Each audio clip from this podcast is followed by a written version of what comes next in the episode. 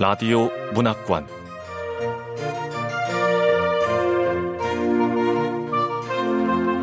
한국 단편 문학 특선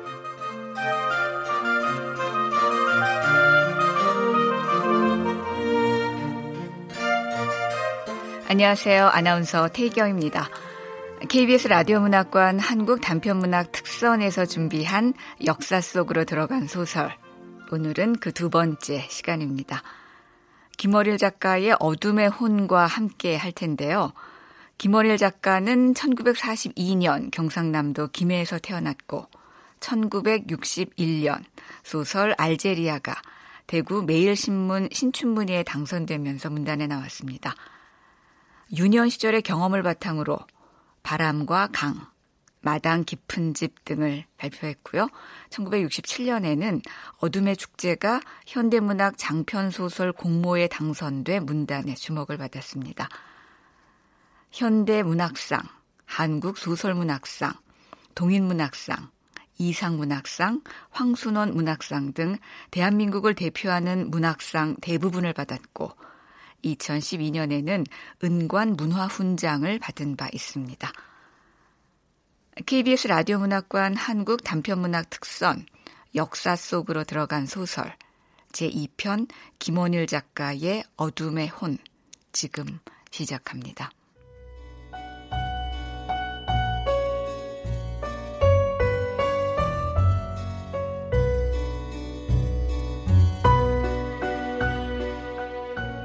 어둠의 혼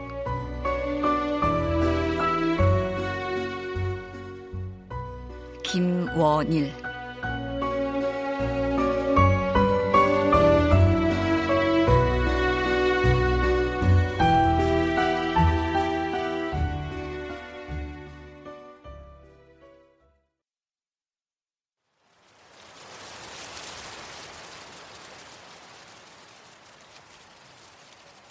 아버지가 잡혔단 소문이 온 장터 마을에 쫙 깔렸다. 어제 수산장터에서 붙잡혀 진영지서로 묶여왔다는 것이다. 사람들은 오늘 밤에 아버지가 총살당할 거라고들 말했다. 이제 아버지는 한 줌의 연기처럼 자취도 없이 사라질 게다. 그 사라진 연기를 다시 모을 수 없는 것 같이 이제 우리 오누이들은 아버지라고 불러볼 사람이 없게 된다. 그것이 슬플 뿐 다른 생각은 안 난다. 왜냐면 아버지는 이태 넘어 늘 집에 없었으니까. 아, 배고파. 사실 나는 지금 그보다 더 큰 괴로움에 떨고 있다. 굶주림이다. 아직 어머니는 안 온다. 보리쌀을 빌리러 나간 지가 벌써 언젠데. 두 시간? 그쯤은 되었을 거다. 어휴, 이 집 저 집 와도 빌려다만 묻는데 또 누가 빌려줄라노? 어머니는 하는 수 없이 이모네 집으로 터덜터덜 갔을 거야. 그럼 이모는 틀림없이 어머니한테 욕설을 퍼부을 거야. 그러나 이모는 마음이 착하니 금세 빌려줄 테지? 아휴, 불쌍타. 새끼들이 불쌍타. 이모네 집에서도 많이 빌려다 먹었다. 그걸 언제 다 갚을까? 지금은 아무 쓸모도 없는 아버지긴 하지만 아버지마저 총살당하고 만다면 누가 다 갚게 될까? 그런데 아버지는 왜 그 짓을 하게 되었는지 몰라. 세상 사람들이 모두 싫어하고 무서워하는 짓을 왜 하고 다녔는지 몰라. 몇 해 전 해방이 되던 날만 해도 아버지는 마을 사람들과 함께 장터에서 만세를 불렀다. 대한독립 만세!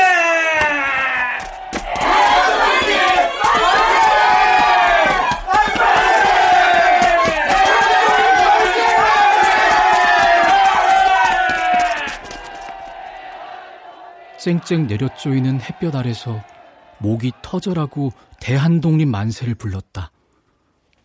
그런데 작년 겨울부터 아버지는 사람의 눈을 피해 숨어 다니기 시작했었지. 저기다! 배고픔이 나탔다! 안길 반동! 놓치면 안 돼!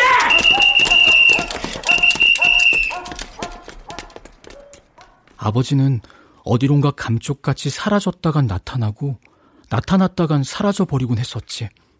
아무도 모른다. 아버지가 무슨 일을 맡아서 그러고 다녔는지. 아버지가 하는 짓은 스스로의 문제라는 듯 어머니나 이모부에게조차 알리질 않았으니까. 국민학교 2학년 때던가 나는 아버지와 산책을 나갔던 적이 있었다.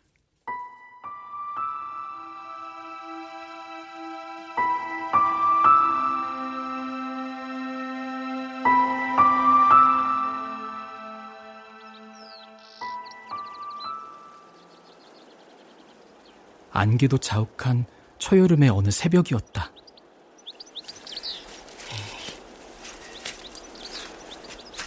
이슬의 바짓가랭이를 쫄딱 적신 채 아버지와 나는 들길을 거닐었다.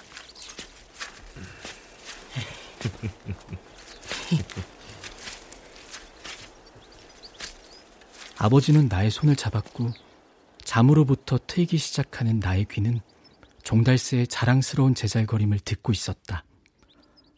아버지는 물기 맑은 풀잎에서 폴짝 뛰어오르는 한 마리의 청개구리를 손바닥에 올려놓았다. 요 꼬마놈. 아버지, 청개구리입니까? 아, 요 놈은 매일 아침 하루도 쉬지 않고 높이 뛰기 연습을 한단다. 첫날은 반뼘을 뛰지만 이튿날은 한 뼘을 뛰거든. 다음 날은 또 한 뼘 반을 뛰고 그 다음 날은 두 뼘을 뛰고 그럼 나중엔 하늘에 닿겠네 얘. 하늘에 닿아보려고 뛰지만 결국 하늘에는 닿지 못해. 왜냐하면 하늘엔 끝이 없으니까. 그럼 죽을 때까지 만날 뛰는 거라 얘. 그렇지. 죽는 날까지 매일 뛰지. 참 불쌍한 놈이네 얘. 그럴까?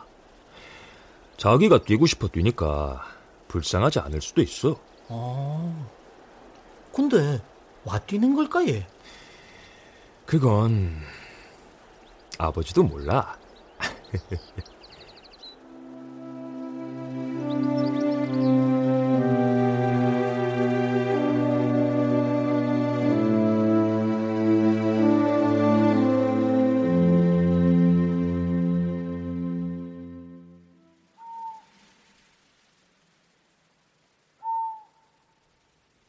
어둠은 무섭다. 밤이 싫다. 그런데 어머니는 왜 안 올까? 지서에 갔을까? 마지막으로 아버지를 만나서 울고 있을까? 아니야, 지서엔 가지 않았을 거야. 어머니는 늘 아버지 헌담만 퍼부었으니 지서에 가지 않았을 거야. 조금 전만 해도 악담을 퍼붓고는 휘한이 나갔으니까. 저 자식 이래 고생만 시키. 죽어도 싸다! 어, 아, 배고파. 오늘도 점심을 굶었다. 찬길이 녀석은 참 좋겠다. 매일 도시락에 쌀밥을 가득 싸우니까. 그러나 난 창길이보다 공부를 잘한다. 박 선생이 늘 머리를 쓰다듬으며 말했다. 하, 카페 넌 가정 환경만 좋으면 정말 훌륭한 사람이 될 수 있는데. 치, 내는 학교도 오래 다니지 못할 거야. 이모부가 언제까지 내 학비를 대줄 거고. 근데 엄마는 언제 오는 거고?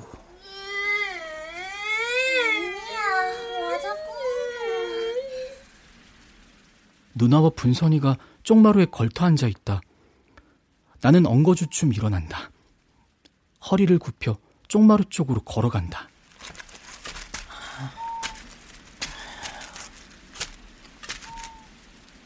다리가 후들후들 떨린다.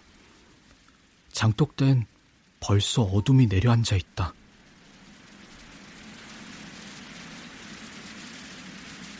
뒤편 대추나무는 꼭 귀신 같다. 곱슬한 머리칼을 풀어 흩트린 게 무섭기를 들게 한다.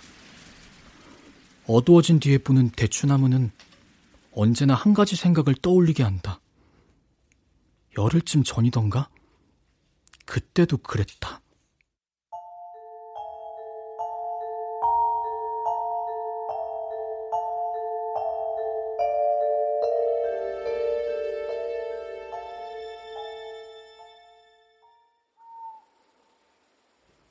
밤 10시쯤 되어서 내가 막 잠에 들려는 때였다. 담을 뛰어넘어 왔는지 순사 두 명이 방 안으로 왈칵 들어왔다.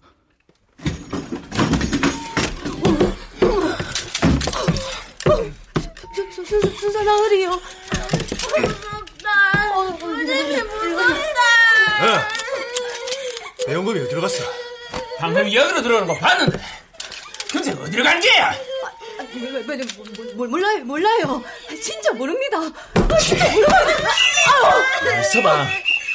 어디다 숨겼어? 야, 이 어디로 갔냐고? 어? 밖으로 도망갔나 본데. 재판도!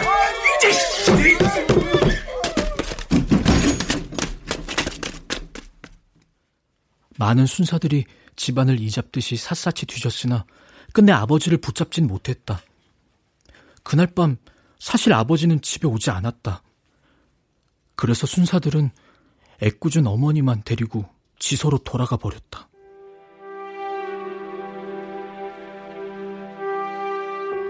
한사코 버티는 어머니의 머리채를 잡아 끌며 순사들이 떠나자 우리 새 오누이는 갑자기 밀어닥친 무섬기에 꽁꽁 묶이고 말았다.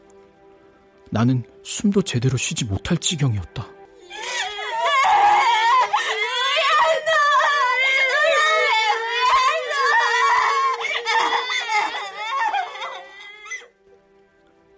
봉창이 환해질 때까지 오들오들 떨며 콧물 눈물이 범벅이 된 채 울며 세운 그 밤의 무서움은 정말 지독한 것이었다.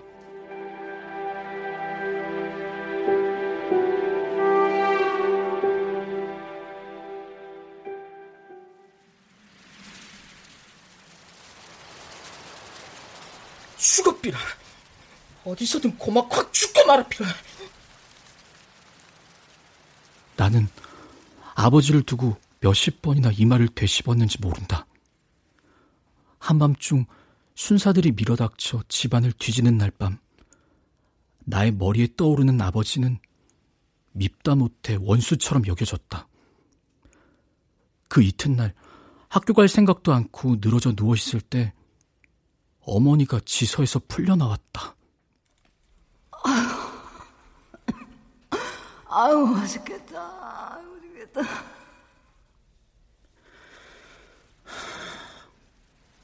아버지가 잡혔으니까 인자 순사들이 들이닥치진 않겠네. 총살을 당할 거라고들 사람들은 말한다.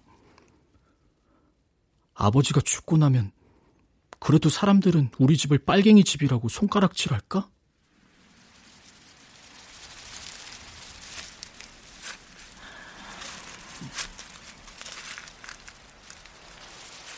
대추나무 뒤편 하늘은 벌써 짙은 보라색이다.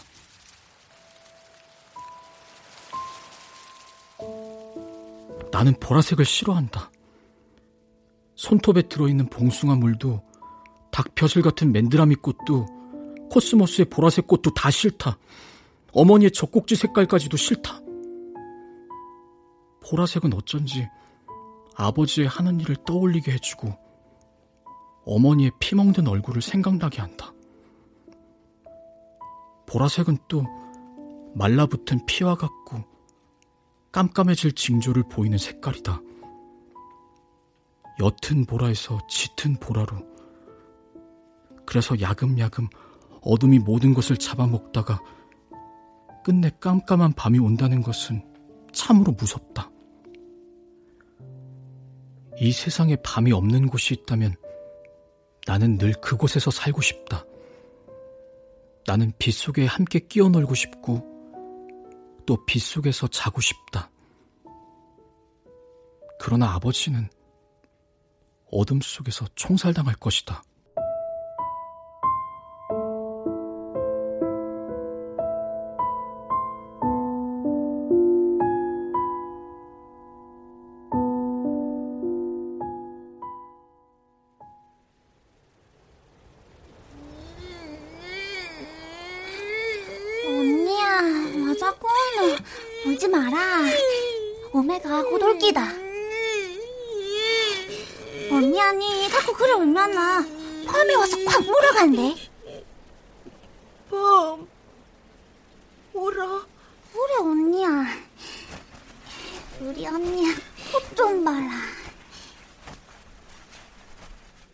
누나는 맑은 콧물을 줄줄 흘리고 있다.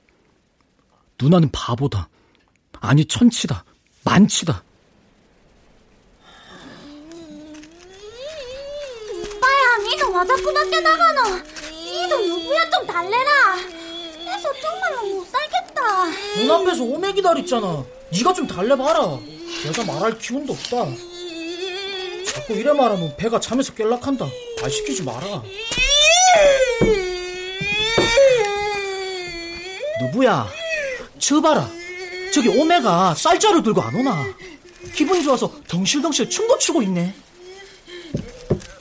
오메 쌀자루. 오빠야 니는 와 자꾸 거짓말하노. 오빠니 자꾸 거짓말하면 나중에 전벌 받는다. 분선아, 네 지금 무슨 달인 줄 아나? 4월달이지 뭐고 오늘이 무슨 요일인지 아나? 금요일이지. 모레 공일 나 나무하러 갈 때 니도 또 따라 안 갈래? 그래 갔구만 오빠야. 근데 인사는 쑥도 늙어서 못 뜯을기다. 그죠? 그래도 진달래는 다 안 졌을 끼라. 진달래 꽃도 따먹고 칠기도 캐먹자. 잘 치기는 얼마나 맛있다고. 장터에는 벌써 칠기 장수가 많이 나왔더라. 울지 마라. 잘 치기 캐마, 언니도 죽구나. 근데, 오메는 왜 안 오노? 언니가 이래 울었었는데. 언니야, 네, 노래 불러줄게. 울지 마라, 어? 노래 노래 노래 불러. 뜸백새 불러줄구만. 울지 마라. 뜸백, 뜸백, 뜸백새 연에서 울고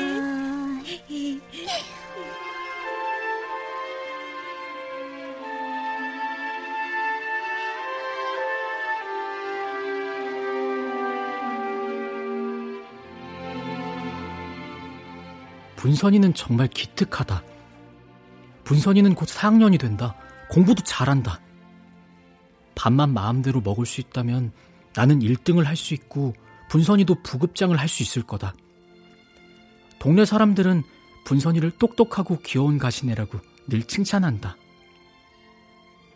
말도 제대로 못하고 겨우 천천히 걷기밖에 못하는 아기 같은 누나를 분선이는 어머니처럼 보살핀다. 오줌을 함부로 흘린 누나의 누런 팬티를 어머니가 없을 땐 분선이가 빤다. 누나보다 분선이가 더 불쌍하다. 이젠 나도 정말 울고 싶어진다. 분선이를 꼭 껴안고 그저 울고 싶다. 분선이 웬 모든 것이 싫어진다. 어머니도, 누나도, 모든 세상 사람도 다 싫어진다.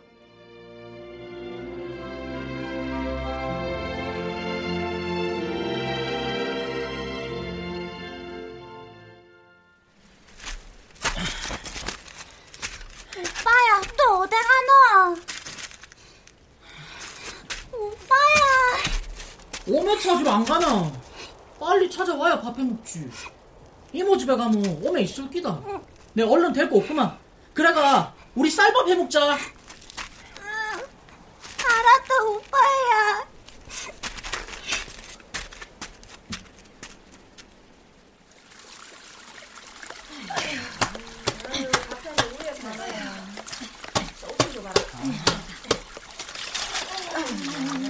배고프다. 뭐라도 묵었으면 좋겠다. 아유, 이 똑똑한 사람이 죽는구만. 아니, 어째 며칠 사이에 사람이 꼬리 변했구나. 애들이 불쌍하기라. 천지 그림이는 둘째치고 카페랑 분수가 너무 안 됐다. 아이고, 애들이 먼저고. 이 카페 아이가 가저녁에 어디 가고?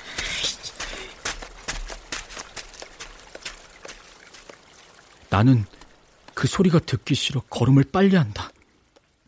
눈물이 빙근 돈다. 아낙네들의 이야기를 듣자 왠지 아버지가 가여워진다. 배만 고프지 않았다면 무섭긴 하지만 지서로 가보고 싶다. 꽁꽁 묶여 있을까? 매를 맞고 있을까? 피를 흘리는 아버지의 얼굴이 떠오른다. 울부짖고 있을 얼굴도 떠오른다. 해방되던 해 가을이 생각난다. 추석날이었다.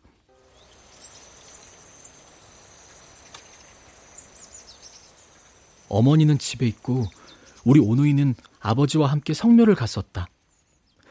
아버지는 누나를 업었고 분선이와 나는 손을 잡고 걸었다.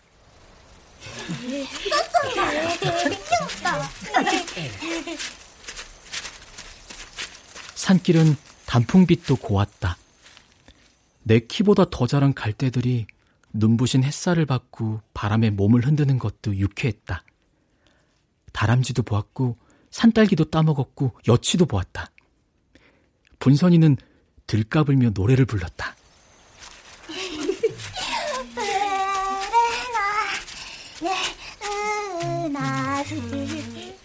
하얀 개수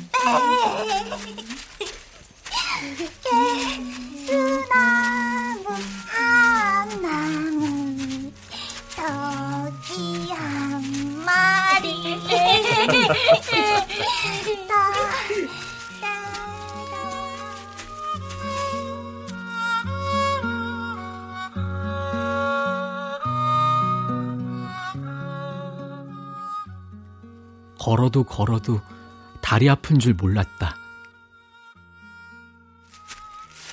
너는 아버지 얼굴도 몰린다. 그때 우리 집은 참 잘 살았던 모양이야.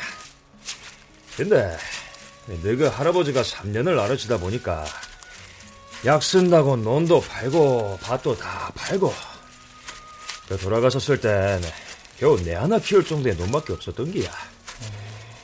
그래서 너그 할머니 머슴 하나 하고 내를 데리고 혼자 사시다 돌아가셨지. 내가 일본서 고학할 때 돌아가셨다는 기별을 받았는데 아버지는 나에게 들려주는 말이었으나 꼭 그런 것만도 아닌 듯 했다. 왜냐하면 그때만 해도 난 너무 어렸고 아버지는 심심하니까 그저 자기한테 얘기하는 것 같았다.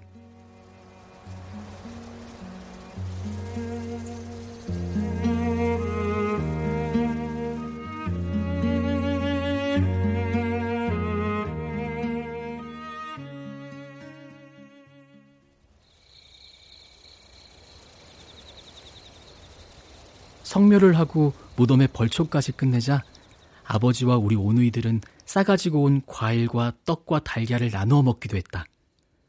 그때 나는 아버지를 좀 골려주고 싶어 대뜸 어려운 질문을 꺼냈다. 아버지요. 음? 이 세상에 처음 달걀이 먼저 났게요. 닭이 먼저 났게요. 닭이 먼저냐 달걀이 먼저냐 하는 답은 아무도 몰라. 이 세상 어느 누구도 몰라. 씨, 그런 답이 어딨어? 너도 학교에서 조금은 배웠겠지만 닭과 달걀의 조상을 쭉 따라 올라가면 몇 억 년을 거슬러 올라가면 암놈, 순놈이 한 몸이었을 때가 있었지. 그때 물론 사람이 생겨나지도 않았을 때니까. 그럴 때 과연 어떤 게 먼저 태어났는지 알 사람은 아무도 없지. 그러니까 그 답은 모른다는 게 옳은 답이지. 그래도 아무도 모른다는 건 답이 아니지. 네노 답이란 반드시 맞다 아니면 틀리다 두 가지뿐인 줄만 알지. 모른다는 건 답도 아니고 아무것도 아니에요. 모른다는 건 모르기 때문에 모른다고 말하는 거예요. 아니다. 닭과 달걀이 누가 먼저 생겼느란 질문에는 모른다가 답이다. 닭이 먼저 났다는 것도 틀리고 달걀이 먼저 났다는 것도 틀리고 오직 모른다는 것만이 100점이다. 니도 잘하면 차츰 알게 되겠지만 이 세상은 참말로 수수께끼다. 모른다는 것이 만든 답이 참 많거든.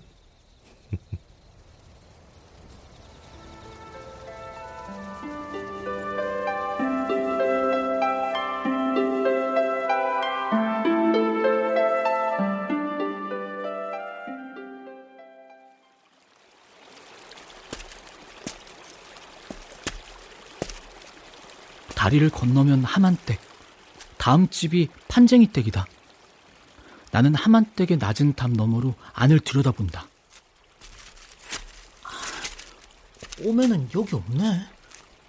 하기야, 지난번에 빌려간 보리쌀 안 갚았다고 대판 싸웠는데 있을 리가 없지. 어? 판돌이 형이 새끼 꼬고 있네? 해방되기 전에 아버지는 역 아래에서 야학당을 차린 적이 있었다. 학교에 가지 못한 청년들과 처녀들을 모아 글을 가르친 것이다. 그 중에 판돌이도 끼어 있었다. 아버지가 말한 적이 있다. 판돌이는 참 머리가 좋대. 그렇게 한글을 빨리 깨치는 아는 처음 봤다. 그러나 야학당도 태평양 전쟁이 한참일 무렵 문을 닫고 말았다. 그 뒤로부터 아버지는 집에 있는 날이 별로 없었다. 부산으로 서울로 무슨 일 때문인지 나다녔다. 한 달 또는 두 달씩 집을 비우다 불쑥 나타나서 며칠을 못 있다가 다시 떠나곤 했다. 집에 있을 때도 어떤 책인지는 모르지만 가지고 온 두툼한 책만 열심히 읽었다. 어머니는 이모한테 말한 적이 있었다. 성님, 카페 애비가 아마 그때부터 그놈의 사상인지 뭔지 미치는 값소. 사람이 어찌 그래 변할 수가 있어, 얘? 참말로 사람들은 알 수가 없다 아닙니까? 사람이 벙어리가 아니다매야 그래 말이 없을 수가 있어 예. 그러다가 며칠을 꼼짝 않고 지내디만은 온다 간다 말도 없이 사라져버리면 이 미치도 보통 미친 게 아니라 예.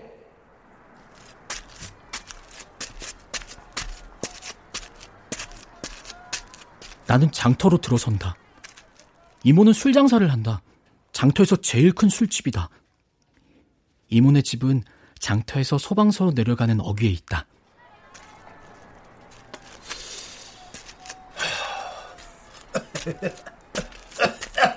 어, 찬길이 형이다. 찬길이 형은 일본서 대학을 다니다 학병에 끌려갔었다. 해방이 되자 외파리가 되어 돌아왔다. 그 뒤부터 실성한 사람처럼 매일 술만 마시고 지낸다. 어? 야, 이 자식아! 예비가 죽는데, 일 지금 어디를 회질러 땡기는 게고? 몸에 찾으러. 미친놈의 세상. 뭐 때문에 싸움질 들인지 모르겠다. 대줄 놈은 대지필이라! 또 편한 수석이니까네.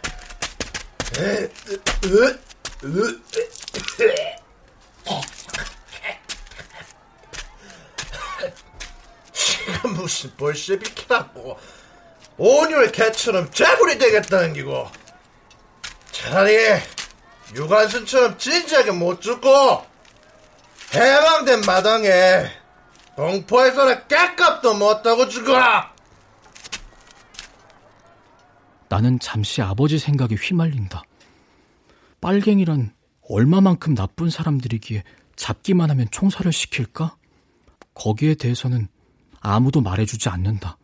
그러나 나도 언젠가는 알게 될 것이다. 달걀이냐, 달기냐에 대한 질문에서 아버지가 대답한 답을 깨칠 때쯤이면 나도 모든 것을 알게 될 것이다.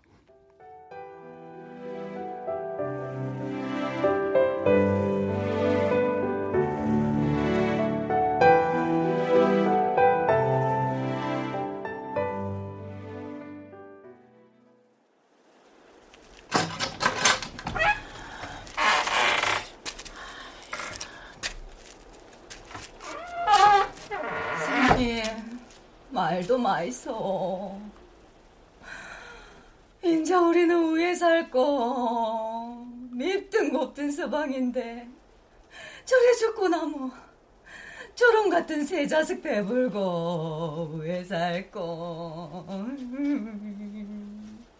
어 쌀자루다. 어머니를 보니 갑자기 가슴이 뛰기 시작한다.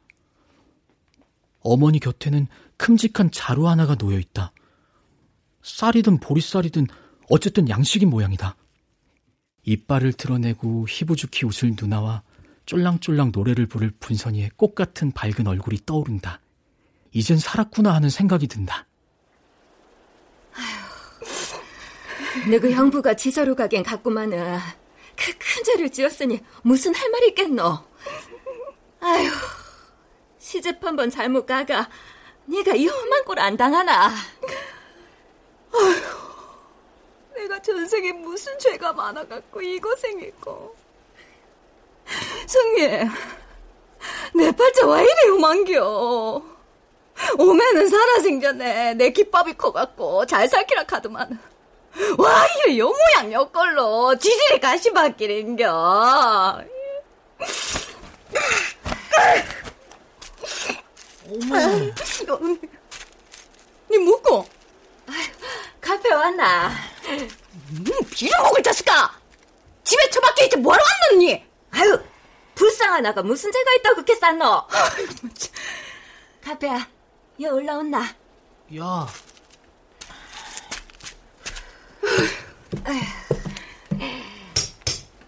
카페야, 배고프지?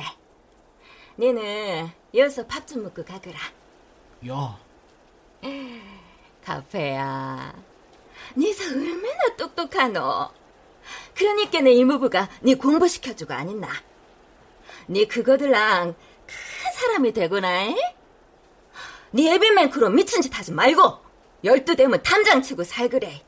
아유, 니 그래 되도록 내가 살아야 할 낀데. 이모의 단입김이 귓밥을 스친다. 술 냄새가 물씬 풍겨온다. 이모는 술만 취하도록 마시지 않으면 참 좋은 분이시다. 이놈의 팔자 무슨 놈의 죄가 많아갖고 이래 서방복도 없노. 저놈의 자식 새끼들만 없어도 언서방이나마 얻어가지런마. 아이고 내 팔자야 서름도 많고 안도 많다. 마 차라 마 어? 자식들이 불쌍치도 않나. 가라, 가서 아들 밥이나 해미라. 니사, 그래도 부모동 많아가 한참 크다 배는 안 골았지. 아들이 무슨 죄가 있노? 그 미친갱이 남편이 사 홍수에 떠내려 보냈다 치고 학자까지 살 생각은 않고 무슨 탈식이 그래 많노? 이제 사 허리끈 졸라 매고 뭐든지 해봐라. 팔 벗고 나서면 산입에 검거치겠나? 니도 함한테 뻔 좀 봐라. 호열제의 서방 잃고 판돌이 되풀고 얼마나 야무지게 사노. 떡판이고 장터마다 댕기느라고 석고가랭이 성할 날 없어도 아, 슬 지나고 눈안 맞이기도 안 샀나. 니도 악심 안 먹으면 장내 팔자 더 험할 끼다.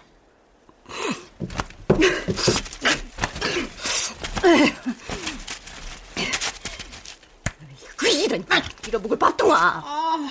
얘는 뭐 신말하는 게 밤이면 집 지킬 줄은 모르고 기집아들만 놔두고 뭐하러 왔노니?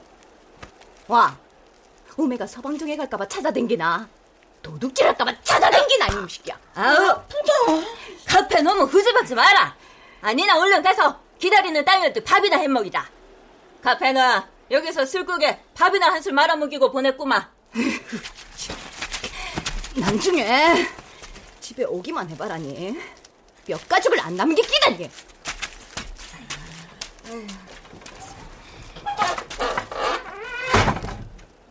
카페야, 배고프지? 잠시만 기다리래. 내 얼른 국밥 하나 만들어 갖고 오고만.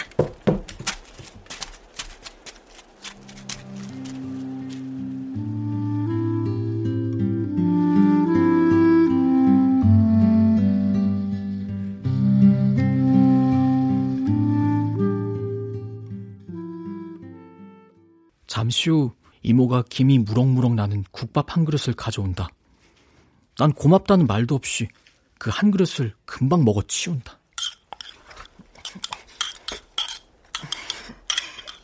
더 줄까?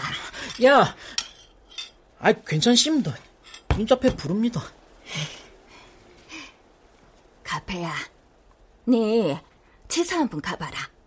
안에 쑥 들어가지 말고 이모부가 있는가 한번 보고 온나. 그래갖고 네 애비가 우회되는 거 소식 갖고 온나. 야, 이모. 나는 이모의 말뜻을 금방 알아차린다. 그곳에는 지금 아버지가 갇혀 있다. 그리고 지서 주임과 가까운 사이인 이모부가 있다. 지서 주임과 이모부는 성도 같고 학렬까지 같은 먼 친척 부치다. 이모부는 다리를 절고 있다. 가페야. 이모부는 해방 전에 일본서 살았다. 관동 대지진 때 일본 사람 몽둥이에 맞아가 다리뼈가 부러져서 절름발이가 됩니다. 말도 없고 조용하기만 한 이모부가 남자처럼 성질도 괄괄한 이모와 어떻게 살게 되었는지는 모른다. 어머니와 아버지만 해도 그렇다. 아버지는 일본까지 가서 공부를 했다. 그런데 어머니는 한글도 제대로 읽을 줄 모른다.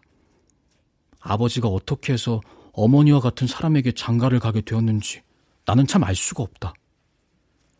지난 겨울이다.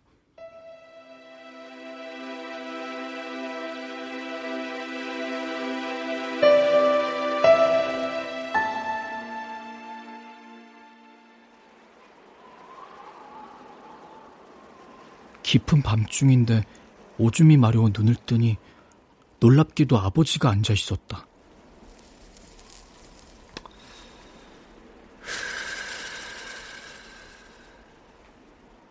수염도 깎지 못했고 머리는 새집처럼 헝클어진 아버지가 홍길동처럼 나타나서 담배를 피우고 있었다.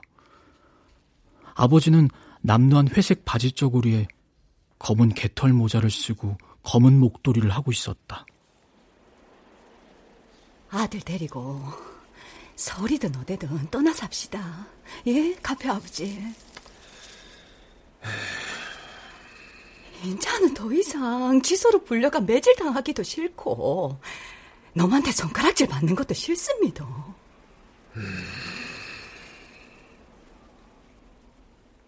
그러나 아버지는 연신 문 쪽을 살피면서 아무 말이 없었다. 나는 오줌 눌 생각도 잊은 채 이불깃 사이로 아버지를 훔쳐보며 귀를 기울였다. 무서웠다. 곧 순사가 들이닥칠 것만 같았다. 마 자수를 하든 아니면 도망을 가든 하나를 택하란 말이오. 야?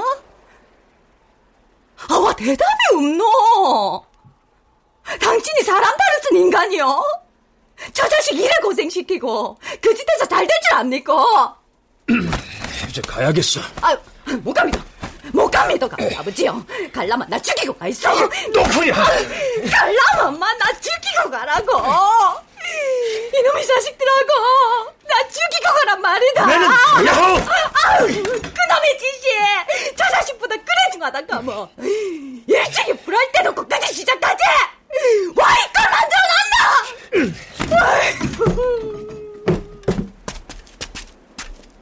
아버지는 뒷문으로 날쌔게 도망을 쳤다. 아니나 다를까 호각 소리가 들렸다. 저봐라 저쪽이다! 배영범이 환자처럼 도망가자! 죽여라 죽여! 써버려!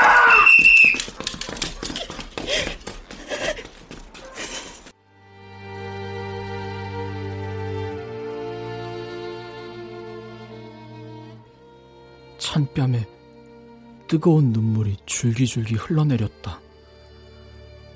왜 아버지는 죽어야 하는지, 그는 왜 스스로 목숨을 걸고 도망만 다녀야 하는지, 나는 그것을 알 수가 없었다. 그저 쑥대밭처럼 되어버린 집안 꼴이 서러웠다. 아버지에 대한 증오와 연민이 함께 뒤섞여 눈물이 났다. 바람을 타고 먼 산에서 여우의 울음소리가 들렸다. 마을 개들이 짖기 시작했다. 얼룩진 눈에 차가운 별빛이 아롱거렸다. 그날 밤 아버지는 잡히지 않았다. 아버지를 놓친 순사들이 다시 집으로 밀어닥쳤다. 누나와 분선이와 내가 한 묶음이 되어 울고 있는 가운데 어머니는 다시 지서로 끌려갔다.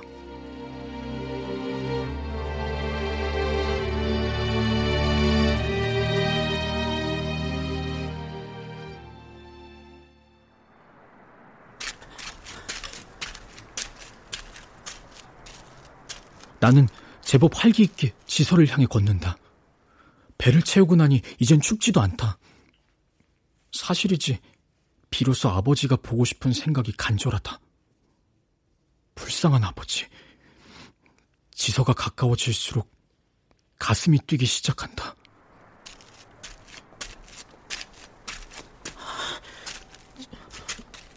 순사 아저씨, 우리 아버지 어떻게 됐어요? 어, 니 배용범이 아들 카페 맞지? 너가 아버지 벌써 죽었다. 죽었어요. 우리 아버지가 벌써 총살을 당했다 이 말인겨.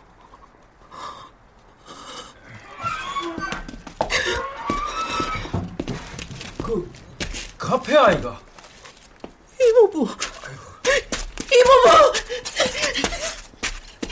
정말 우리 아버지가 죽었어요. 카페야, 네 아버지는 이제 이 세상 사람이 아니다. 정말로만 죽었군요. 먼 데로, 아주 먼 데로 값비다.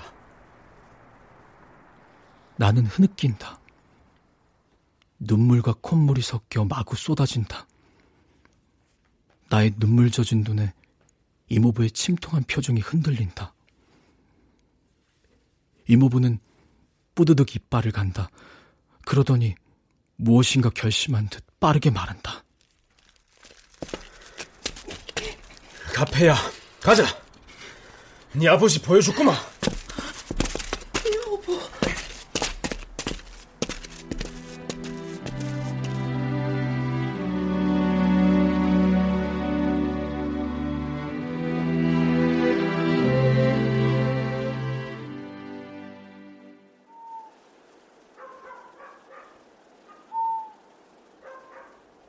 입순이 터지려는 느릅나무 장가지가 바람에 잔잔히 떨리고 있는 뒷마당은 조용하기 짝이 없다. 오직 달빛만 비치고 있다. 느릅나무 밑, 거기에 가만히 덮인 것이 눈에 들어온다. 가만히 밑으로 발목과 함께 달아빠진 농구화가 삐져나와 있다. 온몸이 어들어들 떨린다.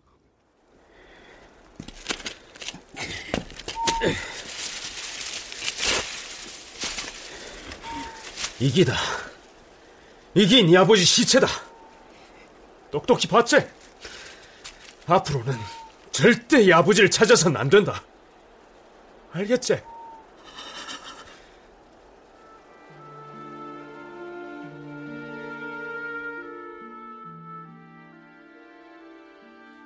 이모부는 가만히를 휠쩍 뒤집는다. 나는 볼 수 있었다.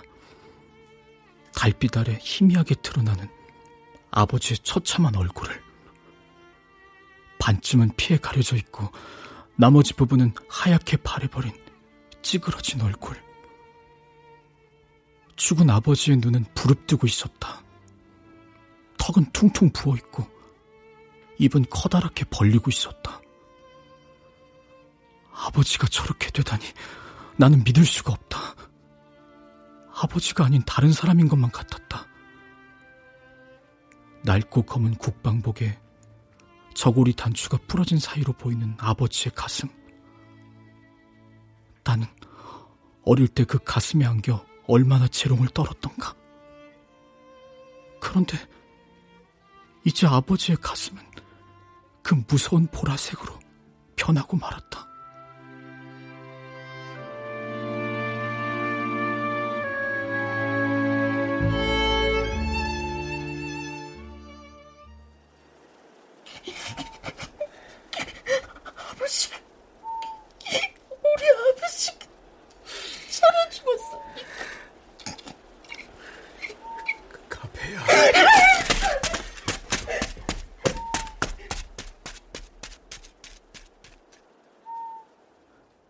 나는 내달리기 시작한다. 나의 눈엔 이모부도 보초를 선 순경도 보이지 않는다.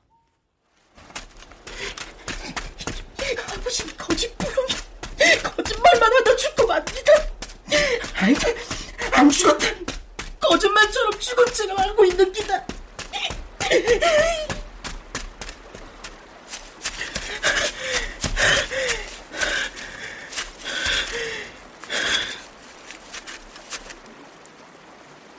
숨이 닿는다. 달빛에 뿌옇게 드러난 낙동강의 강둑이 보인다. 강둑에 올라서서 나는 숨을 가라앉힌다. 강 건너 장승처럼 서 있는 키 큰 포플라가 아버지 같다. 가페야, 니는 쉬지 않고 흐르는 이 강처럼 쉬지 않고 자라야 한다.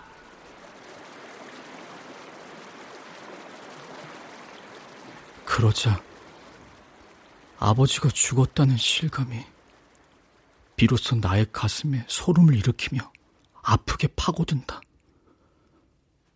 난 갑자기 오돌오돌 떨기 시작한다.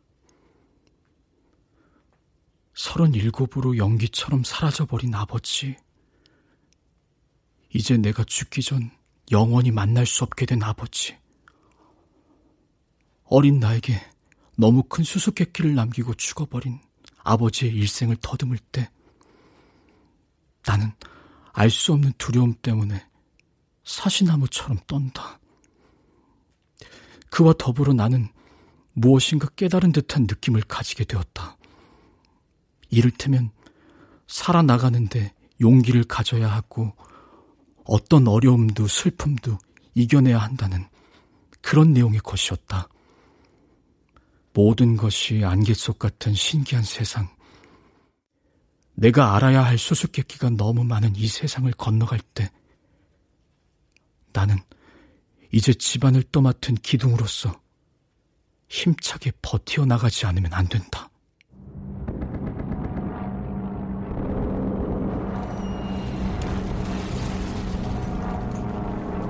아버지가 죽은 그해 초여름에 6.25 사변이 터졌다. 그리고 이모부는 그 전쟁이 소강 상태에 들어갔을 때 이미 땅 위에 계시지 않았다.